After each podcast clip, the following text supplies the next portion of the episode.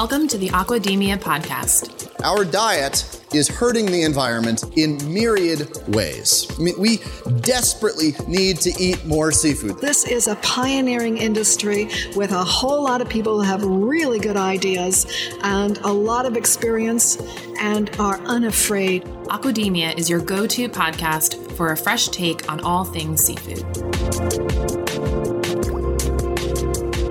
Hey everyone, thanks for tuning into this episode of the Aquademia podcast. I'm Sean O'Loughlin. I'm Maddie Cassidy. And I'm Elise Avalon. That's right. Switching it up on you this week. That's right. Fan favorite, Elise Avalon is back. I wish. My God, you're too nice. Justin's on vacation up in the mountain, so we didn't want to make him, come in and record with us. Yeah, he's enjoying lake time during his vacation, so we are bringing Elise on to take his place, maybe permanently. Just kidding. Ooh. Yeah, we're kicking you off, Justin. Sorry. Just kidding, Justin. Love you. There are fans out there who are madly in love with Justin and will riot in the streets if we were to remove him from the show. Riot. There will be just mass pandemonium throughout the entire seafood industry if Justin was no longer part of the Aquademia podcast. So we'll keep him around. He's just on vacation this week. Elise is here to join us. We know y'all love Elise, and Elise, thanks for coming on. We're going to talk about something super cool today. I wanted to highlight a story that is in the Global Aquaculture Advocate, which is GAA's online magazine. And it is something that's really cool because it's talking about the blue blood of horseshoe crabs, which is just a super cool topic. You guys read the article, correct? Yeah, I had no idea about any of this subject before reading this. So this brought me back to my days working at the aquarium. I used to be a program educator at New England Aquarium, and I would travel to schools, like elementary schools. You know, you go into like a fourth grade classroom with a bunch of tide pool animals and have them like touch a sea urchin and all this stuff. But then at the end, it was like this big reveal, and you either brought with you a lobster, a live lobster, or a live horseshoe crab. And you like pulled out the horseshoe crab, and all the kids would like freak out and like, oh my God, they're say this is an ancient creature. They're from, prehistoric times and all this stuff. It's super cool.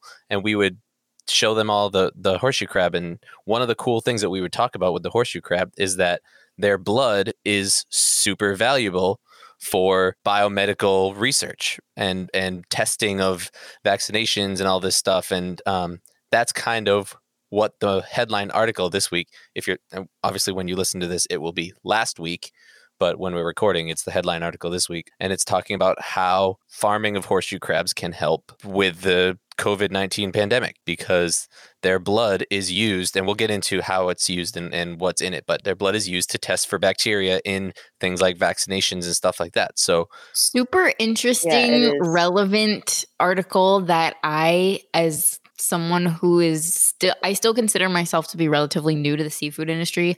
I had no idea about this. And I think it's fascinating that this animal is so valuable in the medical industry. Like I never, ever would have put that together. It seems so random, but like they're a pretty big deal, horseshoe crabs. Yeah, I knew a little bit about this. I grew up near Long Island Sound, and I remember like seeing people going and tagging horseshoe crabs on the beach and stuff. And I knew that their blood was valuable for medical purposes, but I didn't really understand why until I read this article. And it's pretty cool. I just thought they were like a funky looking animal, and that's why people liked them. I was terrified of horseshoe crabs when I was a kid. I was so scared of them. Yeah. I mean, Maddie knows this, at least you probably know this too, but I have absolutely crippling arachnophobia. Yeah, and I know they're arachnids, aren't they? Are they? They're crustaceans. But like they're similar to spiders. I think they have 6 legs and not 8, but I don't know for sure. But I think that was part of why I was so afraid of them when I was a kid, because they were big and like spiky. And, other kids always tell you that they sting with their tail. They are arachnids. Like a stingray. They are. So there you go. So I was absolutely terrified when I was a kid. And then I got older. And the first time I had to teach with one, you get that kind of like primal fear that comes back in, and they're like, they're completely safe. There's not, they don't even really have pinchers. Their pinchers are like, nothing. And so it's just kind of funny how like they are really scary looking when you're a kid, but they're super interesting. And their blood actually is blue. Yep. I feel like that's something else that kids like to spread around. Oh, your blood is blue inside your body until it becomes, I remember until it hits the oxygen in the air, and then it turns red. And it's like, no, just your blood is red. No, and, it's red. It's red. That's why it had something called red blood cells, not blue blood cells. Why is it always like this? Like, I feel like everyone growing up heard that at one point or another. Totally. That's like such a kid rumor. I feel like if you look at the veins on your arms, like they look blue, and it's probably because of the veins themselves filter out the light somehow. Yeah, or like the skin is like filtering. Yeah. And color. So that's probably something like that's probably what it came from. But the horseshoe crabs actually, their blood is blue. If you see the pictures of them taking blood from, like, they just have like IV catheters in at the base of the tail of these horseshoe crabs, and the blood looks like the blue milk from Star Wars. Like it really does. It really does. It's super cool. Let me see. I'm gonna bring it up on my. I think I have it up on my phone. So I want to go through the article a little bit because I think this is something I'm surprised that this hasn't come up yet, because I've known since I used to teach that back in the day that their blood is used for testing vaccinations and stuff. And the fact that it's just coming out now is actually kind of interesting. I'm surprised that that hasn't kind of been, maybe it's been going on since the beginning of this, but the problem always was that people couldn't figure out how to like farm them. Mm-hmm. And so this is a species that is prehistoric. They've been around for hundreds of millions of years, and we couldn't farm them, so we would just collect them. And it was going to get the amount that you need to really have accurate and reliable testing. I think it said something like 45,000. Let me just horseshoe crabs. Yep. Okay. 45,000 horseshoe crabs. Would provide enough LAL. We'll talk about what LAL is in a second. For all current diagnostic needs, and even help to detect endotoxins in pretreated human blood samples. So that's a lot of animals to be taking out of the environment. And if I'm not mistaken, aren't horseshoe crabs like verging on endangered? Or am I making that up? I can't speak to the status of it. I probably should have looked that up. Hang on, they did say in the article too that like about 600,000 are removed from the environment each year, which is a lot. That's a lot. Okay, so their horseshoe crabs their conservation status is near threatened, so that means that they're like verging on endangered, and so to be taking out that many, especially it from an almost endangered species, it's like. Can not be catastrophic, good. Especially because we rely so heavily on them for this valuable thing that they provide to the medical industry. Yeah, it's so concerning. I won't like read through the whole article because I want you can read it yourself. I want our listeners to go there and read the article, and then while you're there, maybe sign up to become a member, and then read every article that's on the Advocate, and watch all of our videos, and go take all of our courses, and listen to the whole podcast. Do all of the things. Do all the things. We give you so much good quality content that there's no reason for you to not be an expert in all things seafood aquaculture. There's my pitch for the episode. But what the crabs have in their blood that we use is something called Limulus Amoebocyte Lysate. Say that 5 times fast. Wow, good job. And I'm just going to read this part right from because it's also known as LAL. Yeah, well, so we'll refer to it as LAL. LOL. Wow. It's an extract of amoebocyte cells that is used in sterility testing to ensure that drugs, vaccines, and medical devices are free from potentially deadly bacteria called endotoxins. So you run the vaccine that you develop through a test with these LALs, and they will detect if it has an infection of any of these harmful bacteria, which is super duper important because it'll be something that you're injecting into your body. You don't want those harmful bacteria. So when we're talking about developing a vaccine for something like COVID-19, you can't just say, hey, I think we cracked the code on this vaccine. We're going to just inject 500,000 people with it, see what the results are, and then get after it. Before they do that, these need to be tested thoroughly to make sure that they're not filled with all these other things that could be potentially more harmful to the people that you're administering it to. And that's where the horseshoe crab blood comes into play because it has these LALs in them, and they can extract those from the blood and then use it to test these different vaccines and things.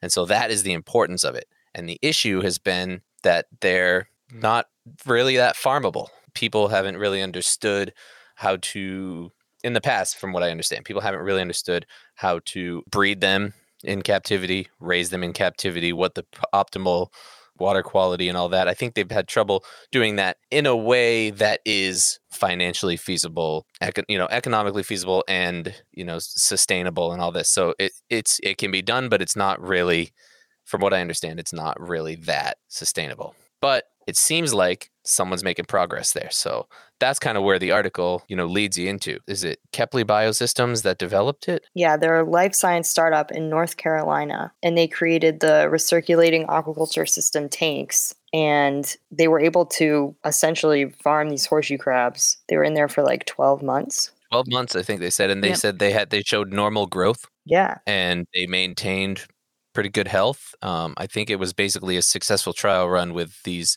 RAS tanks. Gotta say, really perfect timing for them to have started this, because I assume that they started it a year or two ago, probably 2 years ago.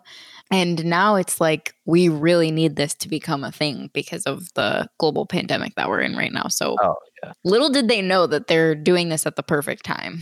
Yeah, it sounds like a lot of people tried to do it previously, but for a variety of reasons, they just were not successful. So I'm not sure. We know you can keep them in captivity. I mean, we had them in tanks at the aquarium, and we would take them. We would literally wrap them in a seawater soaked burlap strip, and they'd be fine the whole time we were out traveling to schools and stuff.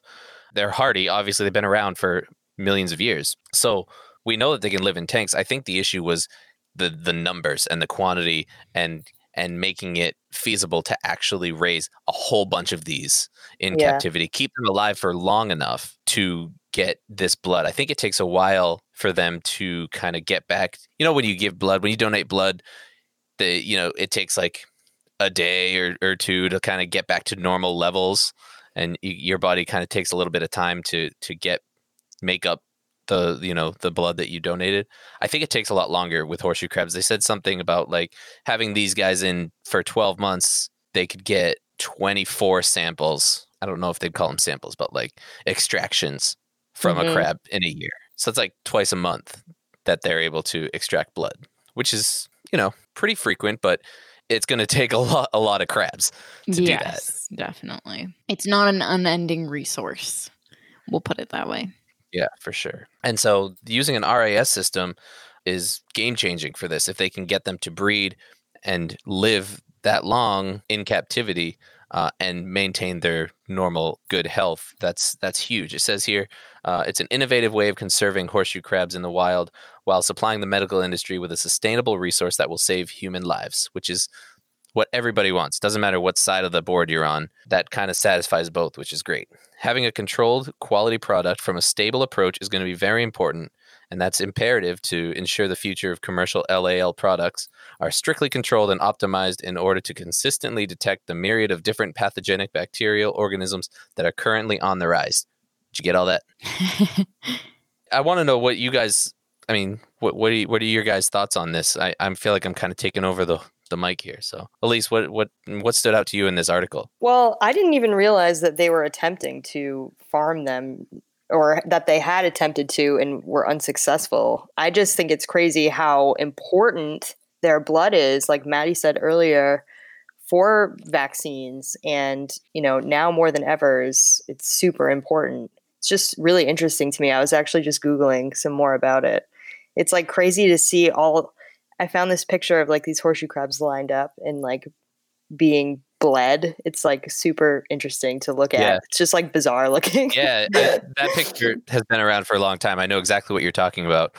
They rig up this rack that they're basically mounted on, and their tails are hanging down below, right? Yeah. And they got a tube coming out of the middle, right where the hinge is, where the tail is. Picture a horseshoe crab, right? You get the shell on top. It's like a hoof shape. It's got two little beady eyes on top of the shell, and then you get kind of this little flappy area in the middle, and then it's the pointy tail sticking out. Right where the hinge is for that tail, if you were to bend the tail down, there's a soft part in there, and that's where they put the catheter, and then you see this tube coming out of that part of all these horseshoe crabs lined up on the rack, and it's got this blue liquid coming out, and it's just going into big jars. That's just filling. It is up bright blue. Their blood, it's not dark blue or navy blue. It's bright blue. It's Carolina blue. That is crazy. Super cool. Wow. It's super cool. And I don't know how anyone discovered this. I mean, it probably was that someone found out that their blood was blue, and then they were like, "We have to test this for like everything because this is so different. We got to figure out what's in this that makes it blue." And I'm sure through that research, they found all kinds of other things in it. Maddie, did you see any reason why it's that color? Do they just not have red blood cells? Is it just a different type of blood cell that they have, or did you stumble upon any of that? No, I haven't found anything. Pretty much everything that you can find online about horseshoe crab blood is just that it's super valuable and like why it's valuable. There's nothing that I could find that's like about why it is the way that it is. Maybe it has to do with it that it's prehistoric. It says that there's copper present in their blood, and so that reacts with So it's red when it's in their bodies, right? And then when it reacts with oxygen, it turns blue. Don't even. No. Guys, that's not true. Don't quote me on that. That was a joke. I don't actually believe that. Please don't quote me on that in any kind of press. The education department at GAA thinks that horseshoe crab blood is red when it's inside their body. But yeah, I don't. How they discovered this and the uses for it is beyond me. But it's really interesting. It's really cool, and I'm really excited to see where this goes because, you know, when they discovered that zebrafish, and this is the world that I used to live in my last job, when they discovered that zebrafish could be like a good model for humans, just like mice and some other animals, and they realized, oh, it's an animal that we can breed really quickly and they get large quantities and all this, which obviously is not as much the case with the horseshoe crab, but you started seeing labs pop up all over the place with these big fish rooms where they got these racks full of little tanks where they raise zebrafish like crazy, and the innovation moved very, very quickly with that. And I'm really excited to see if that happens with this too, now that they've kind of like figured out, okay, we can raise these horseshoe crabs, we can breed them, we can maintain a good life for them, so there's good animal welfare, there's good health, and we're getting good clean products that are traceable, and we know everything that goes into their diet and all this stuff.